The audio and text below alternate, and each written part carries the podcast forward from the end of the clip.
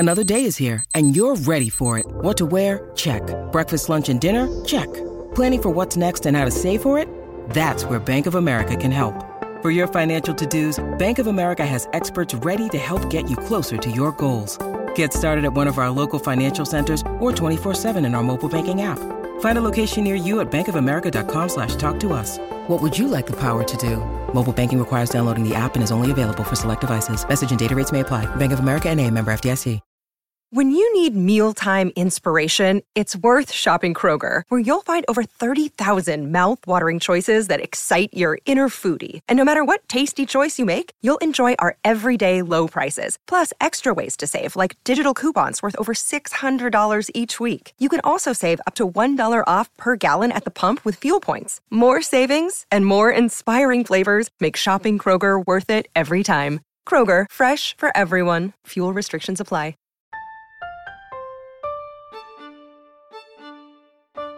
Welcome to Intelligence Squared. I'm Connor Boyle. Following the shocking attack on Salman Rushdie last Friday, many of the acclaimed author's friends and admirers have joined in praising a singular literary talent and his extraordinary courage. Here at Intelligence Squared, Rushdie has appeared across numerous events and recordings over the years, and we wish him a swift recovery. We wanted to play you one of those recordings today from the Intelligence Squared archive. The episode you're about to hear was recorded as part of our 2021 series, Touchstones with Razia Iqbal. Rushdie talks about his love of James Joyce, Bob Dylan, and the amulet his father gave him as a young boy. Here's Razia with more.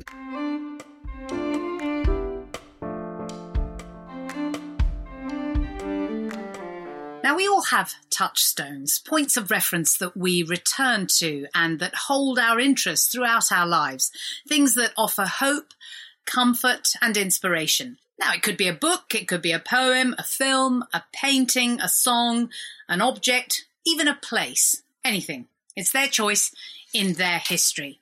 I'm delighted today to introduce my guest, the writer Salman Rushdie. It's not an overstatement to say that his second novel, Midnight's Children, changed literary fiction. It won the Booker Prize and was voted the prize's best of Booker on two separate occasions. It has sold more than 1 million copies in the UK alone. He influenced an entire generation of South Asian writers, though not only them. He sparked a revolution in post-colonial literature with his distinctive style, as well as chronicling the lives of those in the diaspora. His latest novel, Kishot, is a wild ride through modern America and society on the verge of social and moral collapse. Salman, a very warm welcome. Salman, let's start with just simply getting you to tell us what you have chosen as your three touchstones. Well, the first one is an object. It's actually the first thing I was ever given in my life. I was given it when I was 1 day old, and it's a piece of silver. It's a little silver ingot about an inch high, which is engraved with the unpartitioned map of India. Because, you know, when I was born, it was 2 months before the partition. So in those days, Pakistan didn't exist. So it was given to me by one of my father's friends. And I've kept it with me ever since. You know, I always somewhere close by. And second thing is a story, which is, I'm a big Joyce fan, so it's difficult to know what bit of Joyce to choose, but I chose his short story, The Dead, from Dubliners, which I think has some claim to be one of the very greatest, if not the greatest, short story in the language. And the third one is the well-known Nobel Literature Laureate, Bob Dylan.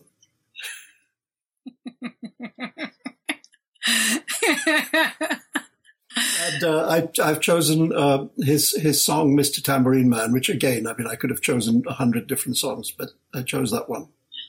Fantastic. They all sound wonderful. I'm so looking forward to talking about them in detail. Let's start with the ingot. So the oldest thing that you possess, given to you when you were 1 day old, what does it mean to you? What is it about this that has made you hold on to it?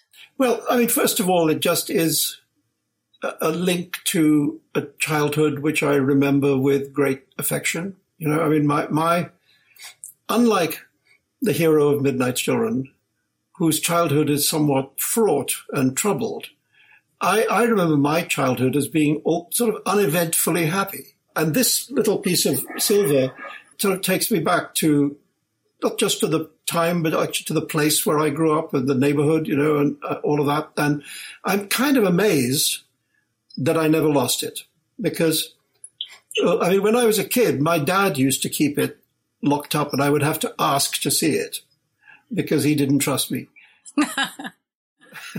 But when I went to boarding school in England, he gave it to me to bring with me.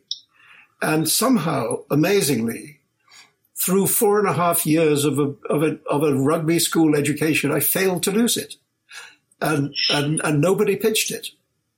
I mean, it's silver. It's worth something. It's solid. Well, so it's worth something. Just hold it up for us, and you've described it a little bit, but on it it says $10, which is about I think just over 100 grams in weight.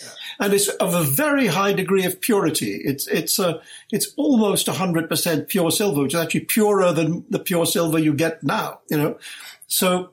Yeah, I mean, it has this beautiful little map engraved on it. And emblazoned with India across it. I wonder about the fundamental narrative of that foundational narrative of India, which it obviously symbolises and what that means to you, the secular narrative of an India. Yeah, well, I mean, I'm a child of that generation. I mean, I'm slightly older than the children I wrote about in the novel. But I mean, I'm 8 weeks older, so not a great deal. And I guess I grew up as a person who bought very passionately the idea of Indian secularism, the kind of Nehruvian idea of India. And my family, you know, like many Indian Muslim families, was divided more or less down the middle by the partition. You know, half my relatives were in or went to Pakistan, and an equivalent number decided that they didn't want to do that. You know, that they, and that included, you know, my parents' view, as expressed to me at some point, was that they felt more Indian than Muslim, if you know what I mean. That they didn't want to be in a religious state. They wanted to be in the secular state that was being born on the Indian side of the frontier. So I remember listening to my parents and people of their generation regretting the partition and wishing that in some way it could have been avoided. And that this map, this unified map, you know, could have remained the case. Because at that time, you know, it felt, it was one country. It felt like one country. You know, and even growing up, when I would go with my parents to visit relatives in Karachi or in Rawalpindi, they still felt like the same place. I mean, Pakistan felt more conservative, but they still essentially felt like the same place. And now they don't. You know, I now they really feel like very different places. And also, when you were at school here in Rugby in England, I wonder about the strength that this ingot gave you, because I know that you're very particular about not wanting to call the city that you grew up in Mumbai. You insist on calling it Bombay. And it's those changes that I think mean something in particular to you. Yeah, I mean, I think about Mumbai the way people who live in Saigon think about Ho Chi Minh City. You know, it's a fake name. And one of the argument is that whereas there are ancient Indian cities which had ancient Indian names which were then anglicized, you know, like Kolkata becoming Calcutta, like Vadodara becoming Baroda, etc., like Varanasi becoming Benares, it seems to me reasonable that those cities should go back to their traditional names. That if people want to prefer now to say Kolkata, I think fair enough. You know, the difference with Bombay is that it's not an ancient city. It's a city that didn't exist until the British built it. You know, I mean, it was a group of islands and fishing villages. I mean, actually, if you wanted the oldest name, the fisher folk who lived there were called the Koli people. There are still some of them there. And the southern part of the island, as it now is still called Kolaba after them. And that's probably as old a name as you could get, you know. Mumbai is a concocted name. And so I don't use it. It's a generational thing, you know. I mean, I think a lot of people of my generation still say Bombay. And a lot of younger people growing up who've not known anything except Mumbai, you know, say that without a problem. It sounds as though from when you talk about the amazement that you didn't actually ever lose this ingot, that it has become very precious to you. And I wonder, just picking up on this idea of the foundational narrative of India, what you turn to and what you think about when you look at this ingot in terms of the soul of India today, which is such a different country to the idea that Nehru and Gandhi had. Yeah, I mean, I think, you know, there's the philosopher Sunil Khilnani has a wonderful book called The Idea of India, and he explores this idea of a secularist state, how hard it is for, in fact, a very religious country, a country in which almost everybody has religious belief, for everybody to agree with each other that will not be an element of the state, that religion will remain a private matter, it will not be publicly powerful or empowered. And one of the reasons in India for that was precisely because of the partition massacres, in which so many Muslims were killed by Hindus and Hindus by Muslims, that the idea was that if you had a sectarian constitution, it would perpetuate that kind of violence. And that the way of keeping the peace was to take religion out of the public arena. And I mean, it worked for a long time. You know, now, as you say, there's an administration in India which is much more a kind of Hindu nationalist government, and is trying with some success to move away from that idea, which I think is a great sadness. And the ingot, I presume, also connects you very deeply with your father and your parents generally. Yeah, I mean, it's a reminder of all of that, you know, especially, as I said, because my dad kept it locked up. He wasn't very good at looking after things, actually. I mean, I've often told the story of this first short story I ever wrote, which was based on having seen The Wizard of Oz. And he got his secretary to type it up for me. And then he said, look, if I give it to you, you'll lose it, so I'll look after it. And then he lost it. Just a wonderful way for us then to get into your next touchstone, which is, in fact, a short story. And it's the last short story in James Joyce's collection, The Dubliners, which was published in 1914. So tell us why this is so important to you. When I was beginning to think about being a writer, I suppose when I was at Cambridge, and I hadn't really written anything worth mentioning, Joyce was what became one of the kind of giant figures for me, you know, and in a kind of funny way, because I was going out with somebody who was doing a dissertation on Finnegans Wake and the French Nouveau Roman, as I must say, as an act of great love. I therefore had to read Finnegans Wake and a lot of French nouveau romancier, Michel Butor, Nathalie Sarraute, etc. Painful experience. And of course, Finnegans Wake is by far the most complicated and difficult of Joyce's books. You know? And I had trouble with it, as everybody does. And I went sort of backwards through Joyce. So I went from Finnegans Wake back into Ulysses, and from that back into The Portrait of the Artist as a Young Man, and from that back into the short stories, into Dubliners, and the books become as you go back in time, they become increasingly accessible. By the time you get to Dubliners, it's just really very beautiful stories. So, and I do think The Dead is an unbelievably moving story, because, you know, it's about husband and wife, and the husband discovers in the course of the story that his wife has really loved another man who died for her. You know, and he realizes that whatever he does, he can never live up to that. He can never live up to the love of somebody who died for her. And so even though, you know, they don't break up or anything, they're together. but he just has to understand that he will always come second, you know, and that the dead, the power of the dead, is greater than the power of the living. The particular passage that you return to again and again is the one right at the end. I wonder if you would read it for us.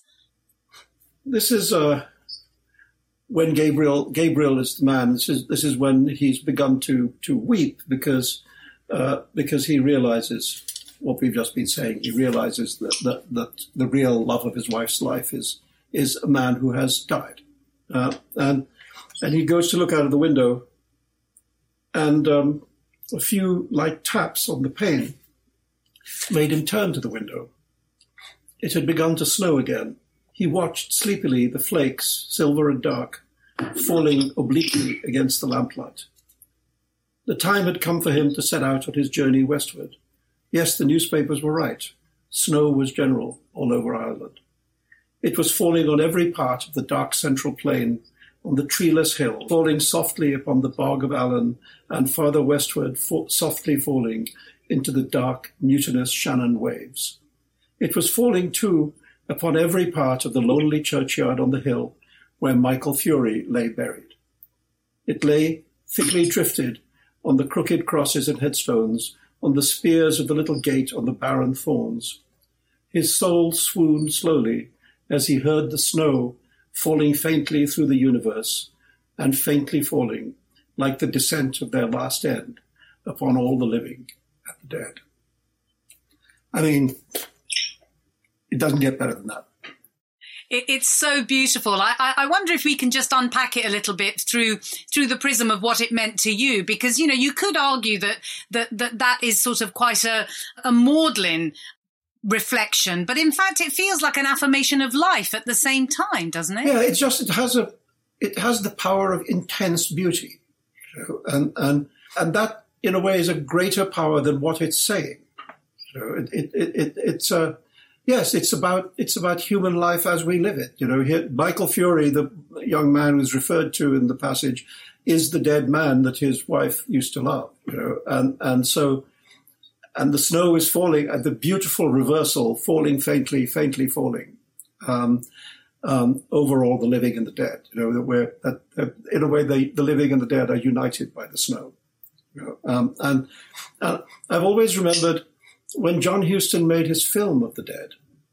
It's a very good film with Angelica Huston and Gabriel Byrne as the married couple. And at the very end of the film, when we've had this whole emotional scene, you know, the camera simply does what the story does. The camera turns to the window and looks out at the window, and there's snow falling outside.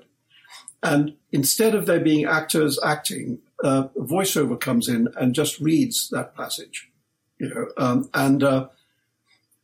What it felt to me watching the film was that we had gone from watching a very good film to hearing genius, and that there's a difference between the very good and the great. And that passage of Joyce actually just made me think, okay, that really just is as good as it gets. You can't write better than that. And actually it scared me. Joyce's work scared me, because when I, as a young man, read it, I thought, well, what are you going to do? He's done it. You know, it's all done here. And you know, I can't do this. It must be like a young 19 or 20-year-old writer who wants to be a playwright reading Shakespeare and thinking, oh, I may as well give up.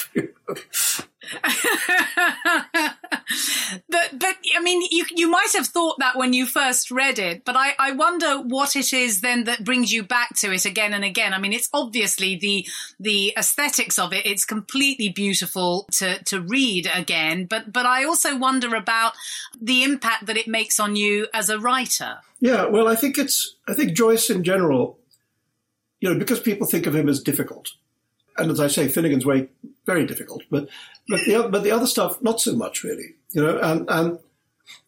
And I think what people miss when they are scared off Joyce, you know, is the very deep humanity of his writing, You know, his incredibly deep love of human beings, and wonderful writer of women.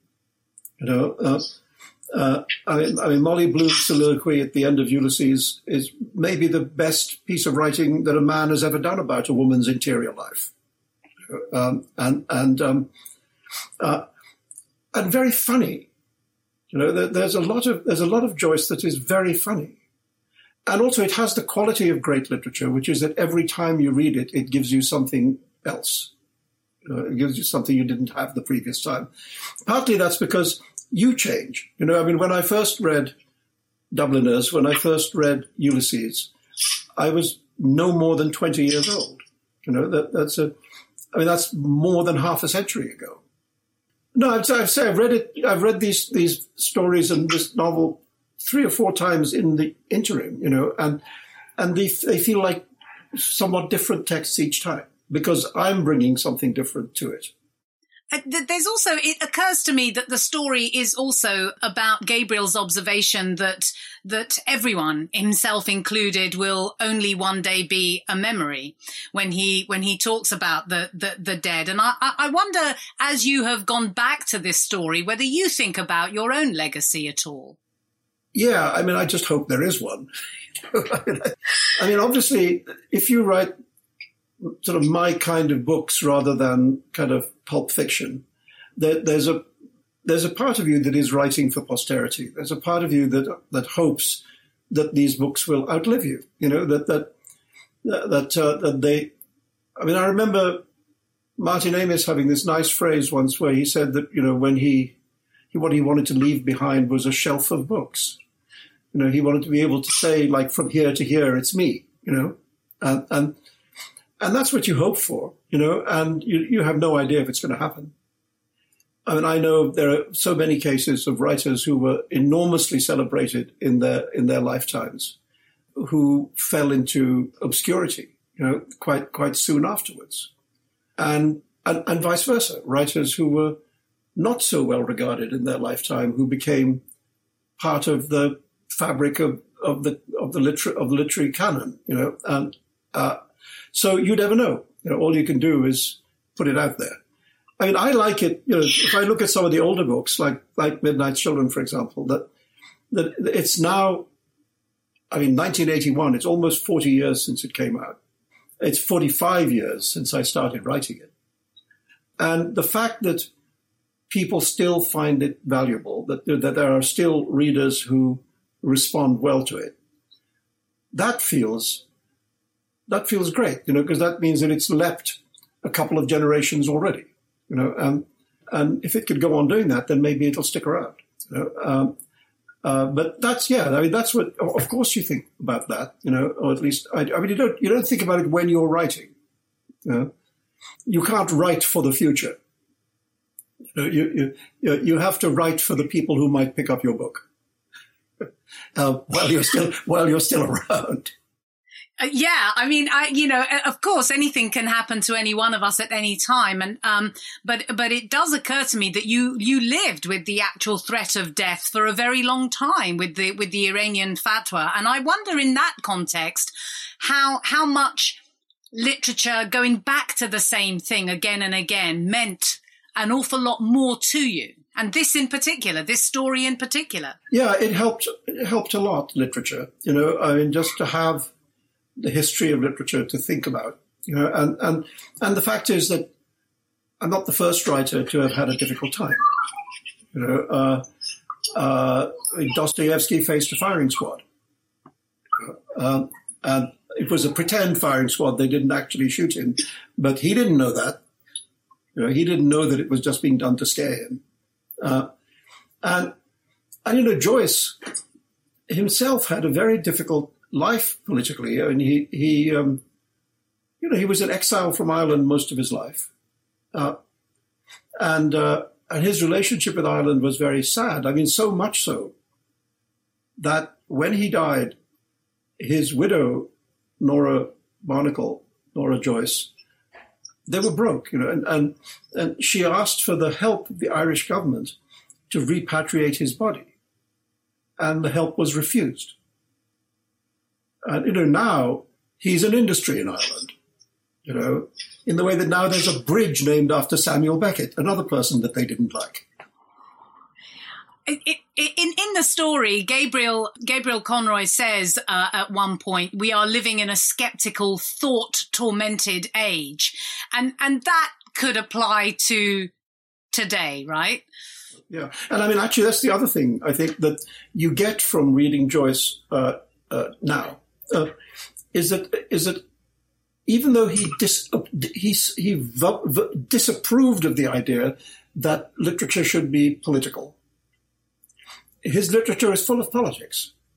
You know, so you know, don't listen to what writers say. Look at what they do. You know, Joyce had this idea that writing should be, he said, static, not dynamic, by which he meant it should simply be.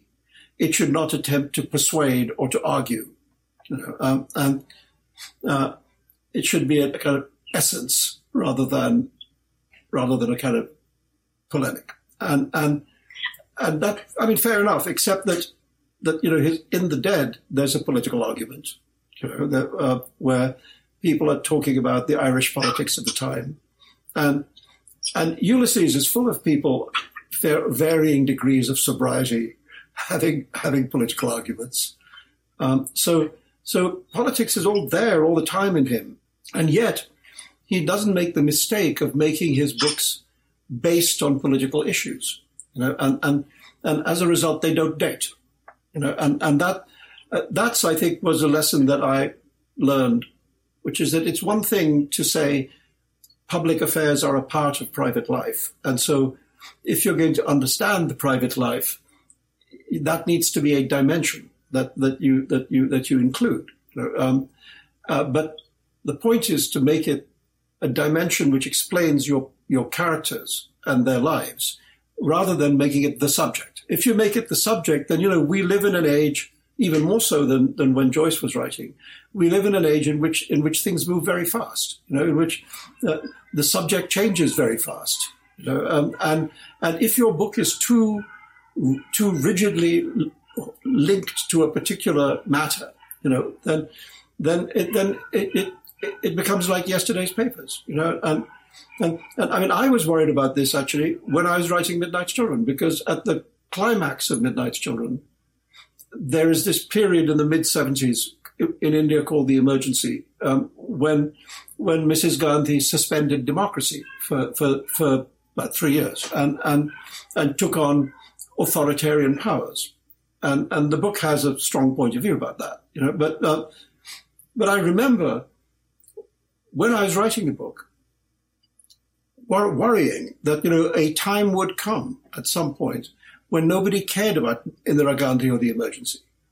And I remember saying to myself, when that happens, this book is either going to get worse or it's going to get better.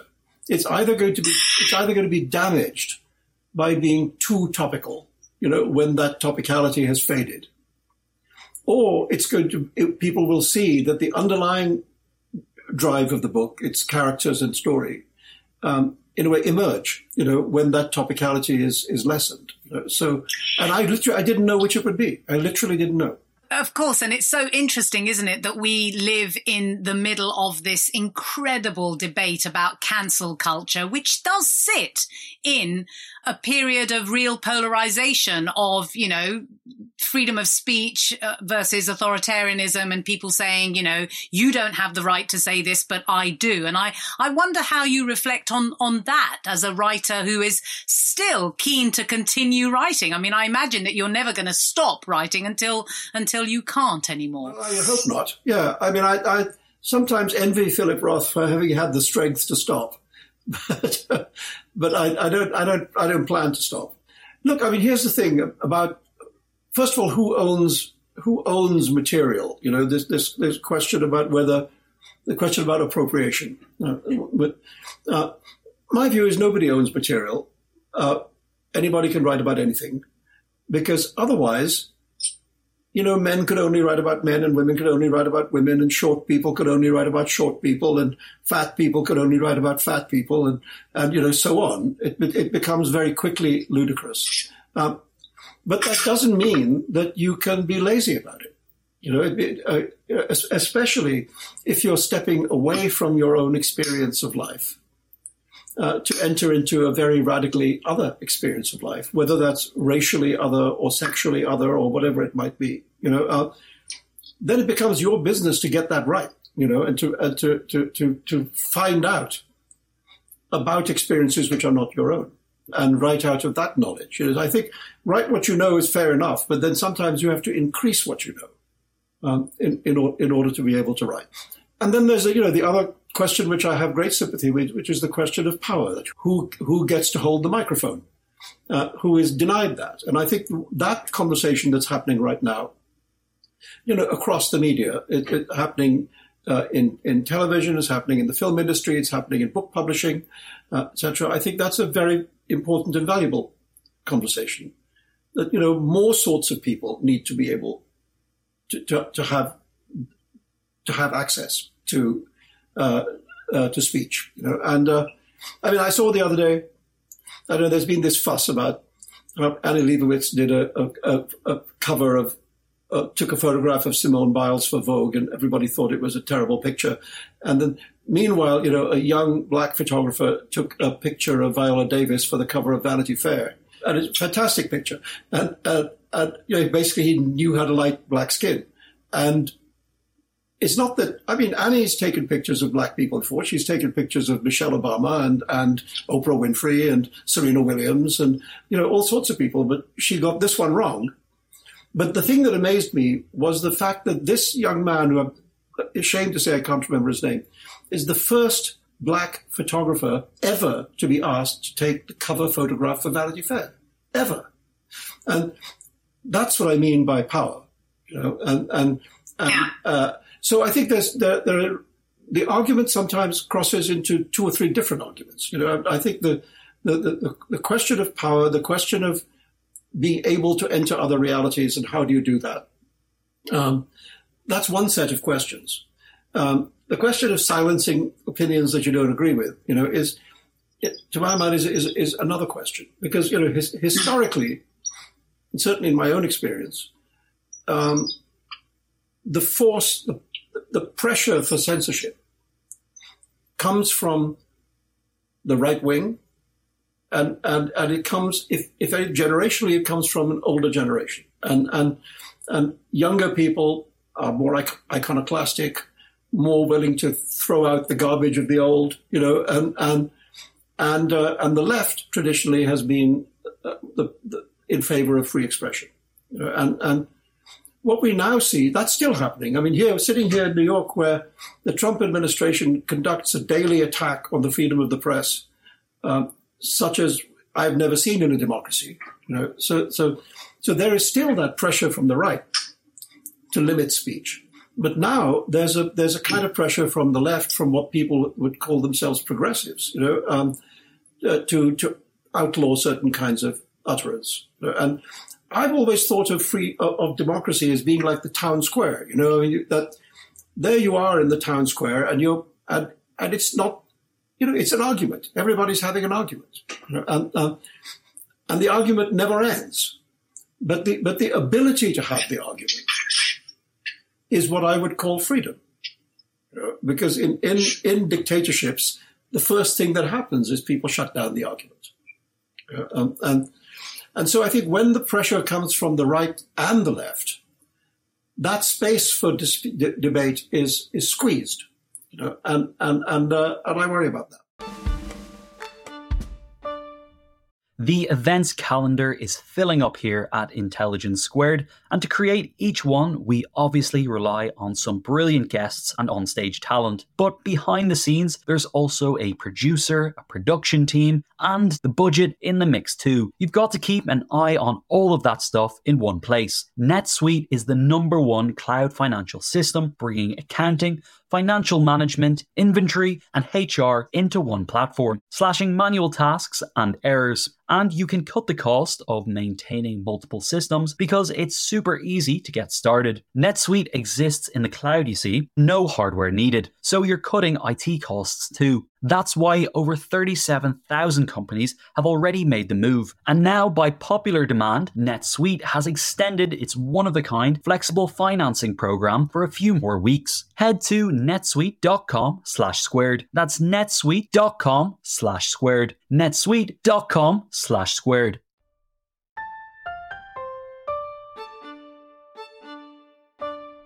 Let's turn to your third touchstone, Bob Dylan's "Mr. Tambourine Man." So tell us why this was the first track that was released on the acoustic side of the March '65 album, "Bringing It All Back Home." Why this one? Well, as I say, it could have been a lot of tracks, but and by the way, I'm fine with Dylan winning the Nobel Prize, but I just think all of us should be given Grammys in that case. That's a brilliant, by the way. What happened was when I was in my early days at boarding school at Rugby, a friend of mine in the same boarding house as I was in got hold of a couple of Dylan albums, and was very, very excited and summoned me into his little cubicle. We used to call them studies, but they were really about the size of a shoebox. And he said, "Sit down and listen to this." And then he said, "Don't say anything until you've heard the whole record." And he put on the LP, the vinyl LP, and played the two sides of "Bringing It All Back Home." And I was, in love with it. And I opened my mouth, and he said, No, you have to listen to it all again.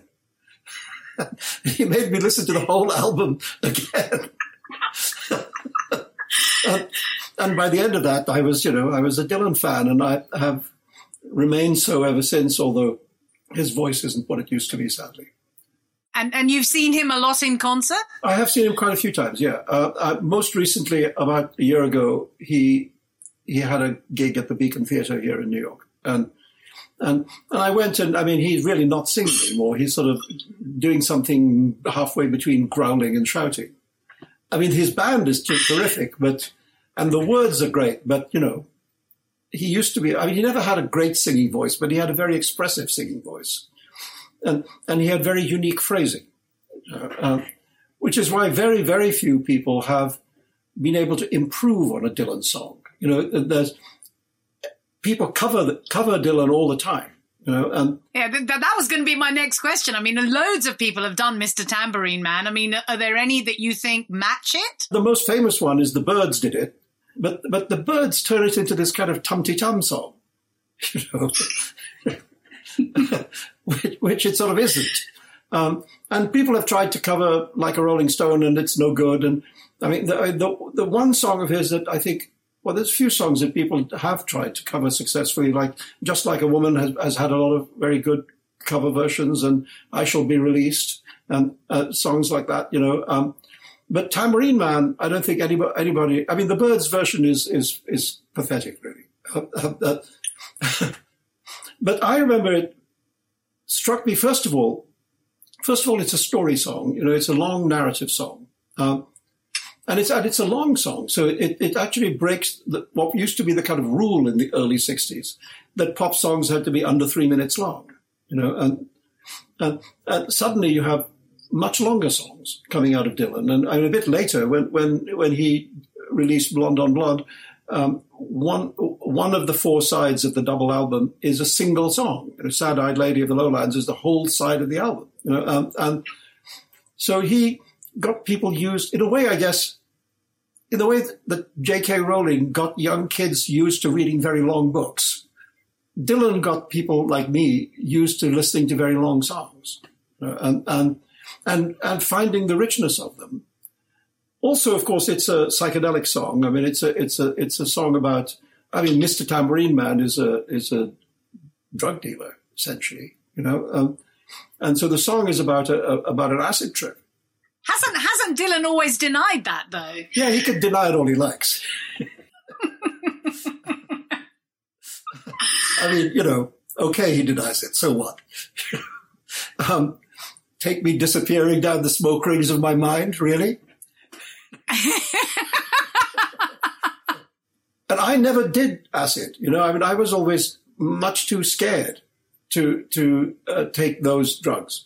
And so in a way, my only experience of an acid trip is through Mr. Tambourine Man and songs like that. So you're a man of words. So reflect on the lyrics. I mean, you talk about this as a long. I think it's about 5.5 minutes long. This song. Let's just reflect a little with you then on the kind of surrealism of those lyrics. I agree. Well, I mean, that's the thing that most appealed to me about it is the surrealism, the kind of fabulist nature of the song. As you know, that's kind of been my inclination as a writer anyway. And Dylan, I mean, Dylan's writing is very beautiful, and it showed me a lot, a lot of his writing. What I resist a little bit is people saying that Dylan is a great poet, because to my mind the words and the music are so entwined, that I don't know what it would be like for somebody to read Bob Dylan's lyrics who had never heard the music. Some of the songs, I think, would not hold up. I think actually Tambourine Man is the one that comes very close to holding up. I think it's actually lyrically very powerful. For example, I used to be able to do this. I used to have Bob Dylan memory competitions with Christopher Hitchens. And let me just tell you, trying to have a memory competition with Christopher Hitchens is the dumbest move you could ever make. because Christopher had a retentive power for verse and for poetry, greater than anybody I've ever known. And you could say to Christopher, Shelley, and he would do 20 minutes, just from memory. He could do Byron, etc. And he could do Dylan. So we used to have these competitions, which I would always lose, but they were enjoyable. And I used to be able to do Tambourine Man from memory, but now I'm 73, so it's not quite what it was. I actually think the last verse of Tambourine Man is the one which is most poetically beautiful. So maybe I'll just recite that. It's the one which goes. Take me, this is one, the drug one that I mentioned. Take me disappearing through the smoke rings of my mind, down the foggy ruins of time, far past the frozen leaves, the haunted, frightened trees, out to the windy beach, far from the twisted reach of crazy sorrow. That's very good, that. Yes, to dance beneath the diamond sky with one hand waving free, silhouetted by the sea, circled by the circus sands, with all memory and fate driven deep beneath the waves, let me forget about today until tomorrow. Hey, Mr. Tambourine Man, play a song for me, etc. That is poetry as close as anything, and so pictorial. It's full of pictures all the way through. The haunted, frightened trees, the twisted reach of crazy sorrow. That's very good stuff. So that's why, as I say, he is a great writer. And actually one of the things partly because of I think there's a lot of very great lyricists right now, of whom Dylan is very near at the pinnacle, and then Paul Simon, Joni Mitchell, Tom Waits, any number of them. And one of the arguments I would have when I was president of PEN America was saying that we need to broaden our understanding of what literature is, and that there is no way really that you can say that these writers are inferior to most novelists who get their books published. They're actually at least as good, if not better, than most novelists. And after a very long fight, I managed for some time to persuade PEN to start granting lifetime achievement awards for lyrics writing. And Dylan said he didn't want it. He said he was holding out for the Nobel Prize, Salman. He really was, it turns out. But in the first year, we would give it to two artists every 2 years rather than one a year. just for sort of more fun. And the first year we gave it to Leonard Cohen and Chuck Berry. And they both came, and it was an extraordinary moment because they'd never met. And Leonard Cohen said this very sweet thing about Chuck Berry, who he said, you know, everything began with Chuck Berry. He said if Beethoven hadn't rolled over, there wouldn't have been room for any of us. Salman, thank you so much for sharing with us your three touchstones. We have got about 10 minutes for questions, so I'm hoping that you'll keep your answers short so we can get as many in as possible. So the first one is, in Golden House, you write, stacks of ingots, sacks of doubloons, racks of louis d'or, and buckets of ducats. I wondered how important it is to you, how your writing sounds when it's read out loud. Well, I mean, thanks. I mean, I think the answer is, I pay a lot of attention to the music of the words, you know, I mean, just it's really continuing on from what we were saying about lyric writing. I do sometimes, not always, sometimes read passages aloud to myself to see if they sound right, you know, because actually the ear is a very good judge of mistakes. You know, you can't fool yourself when you hear yourself saying something that isn't right. It gets past your defenses. So, yeah, sometimes I do that, and particularly with long dialogue sections, because the difficulty of dialogue is to differentiate properly so that the two people each sounds like themselves, you know, and it should be possible to write dialogue without having to say who's speaking. You should know that from how they're speaking. You know, and so, yeah, I pay attention a lot to the music of it. And yeah, I'm lucky in that I have for the last 3 or 4 books, had this wonderful series of readings and on audiobooks, and which are actually much better than I could do myself. So I'm grateful for that. And yes, I do pay attention. The next one is from Frank in London. I couldn't help notice your three touchstones were an object, a piece of literature, and a piece of music. In the current century, it would seem that children and young people might encounter far fewer objects, far less literature, at least in the traditional sense, and a more hyper-commercialized music. Do you imagine in 50 years, a teen today might be able to say her first iPhone was a touchstone and in as meaningful a way? Has something fundamental changed, do you think? Yeah, I mean, I think some fundamental things change all the time. You know, I mean, that's sort of all right. It's all right that the world changes. And it may well be that an iPhone is a touchstone. I mean, iPhones are colossally transformative in our culture. I mean, you know, even at the political level, I mean, I think one of the reasons why we're having this conversation about racism is because people are able to record racial abuses on their smartphones.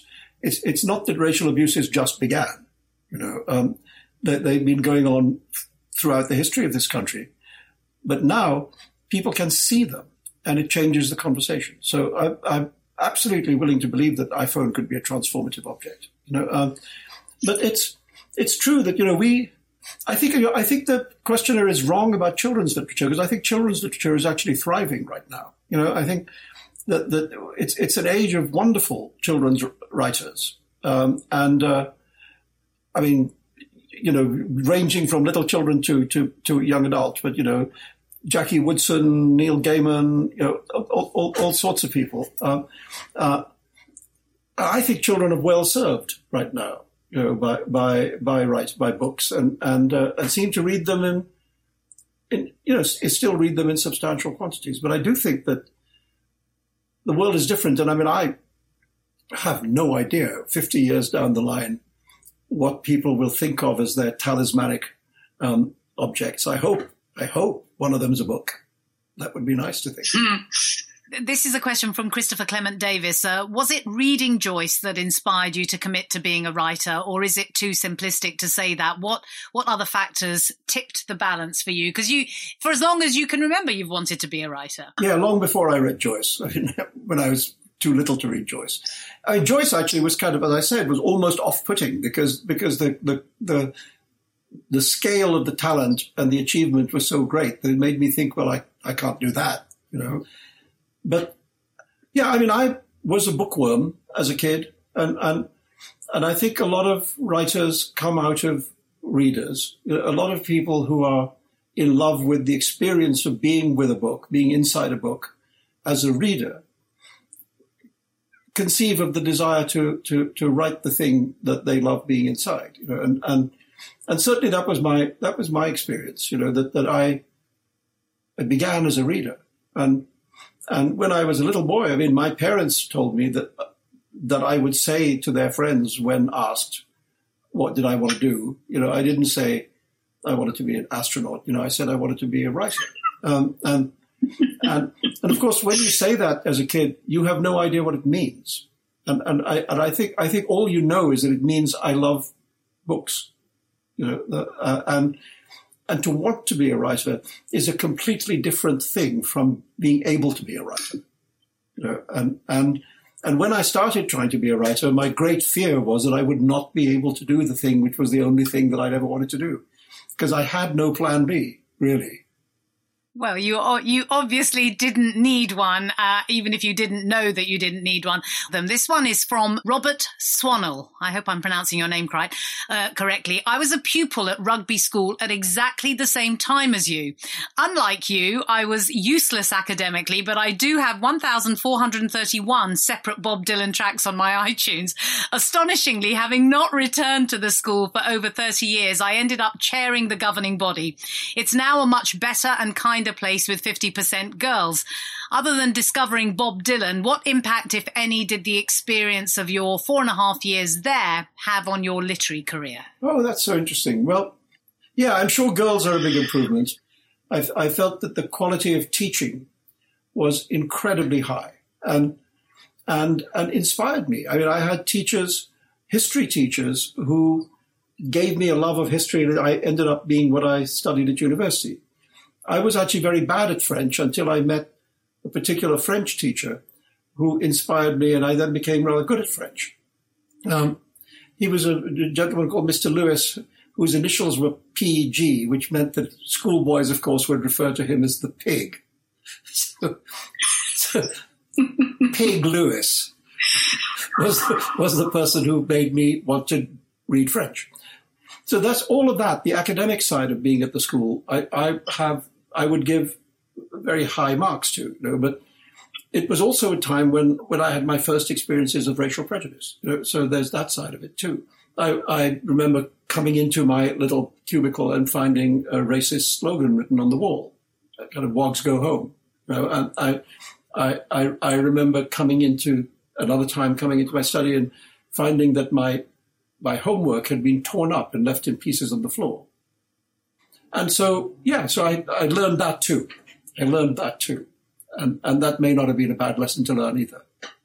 Let's just end where we began, in fact, with a question about partition. Do you think partition really could have been avoided? Was it not a capitulation to Jinnah's demands to avoid a threat of civil war? Well, the question is when, you know, because you're right, by the end, you know, by the time you get to 1947, it's not avoidable.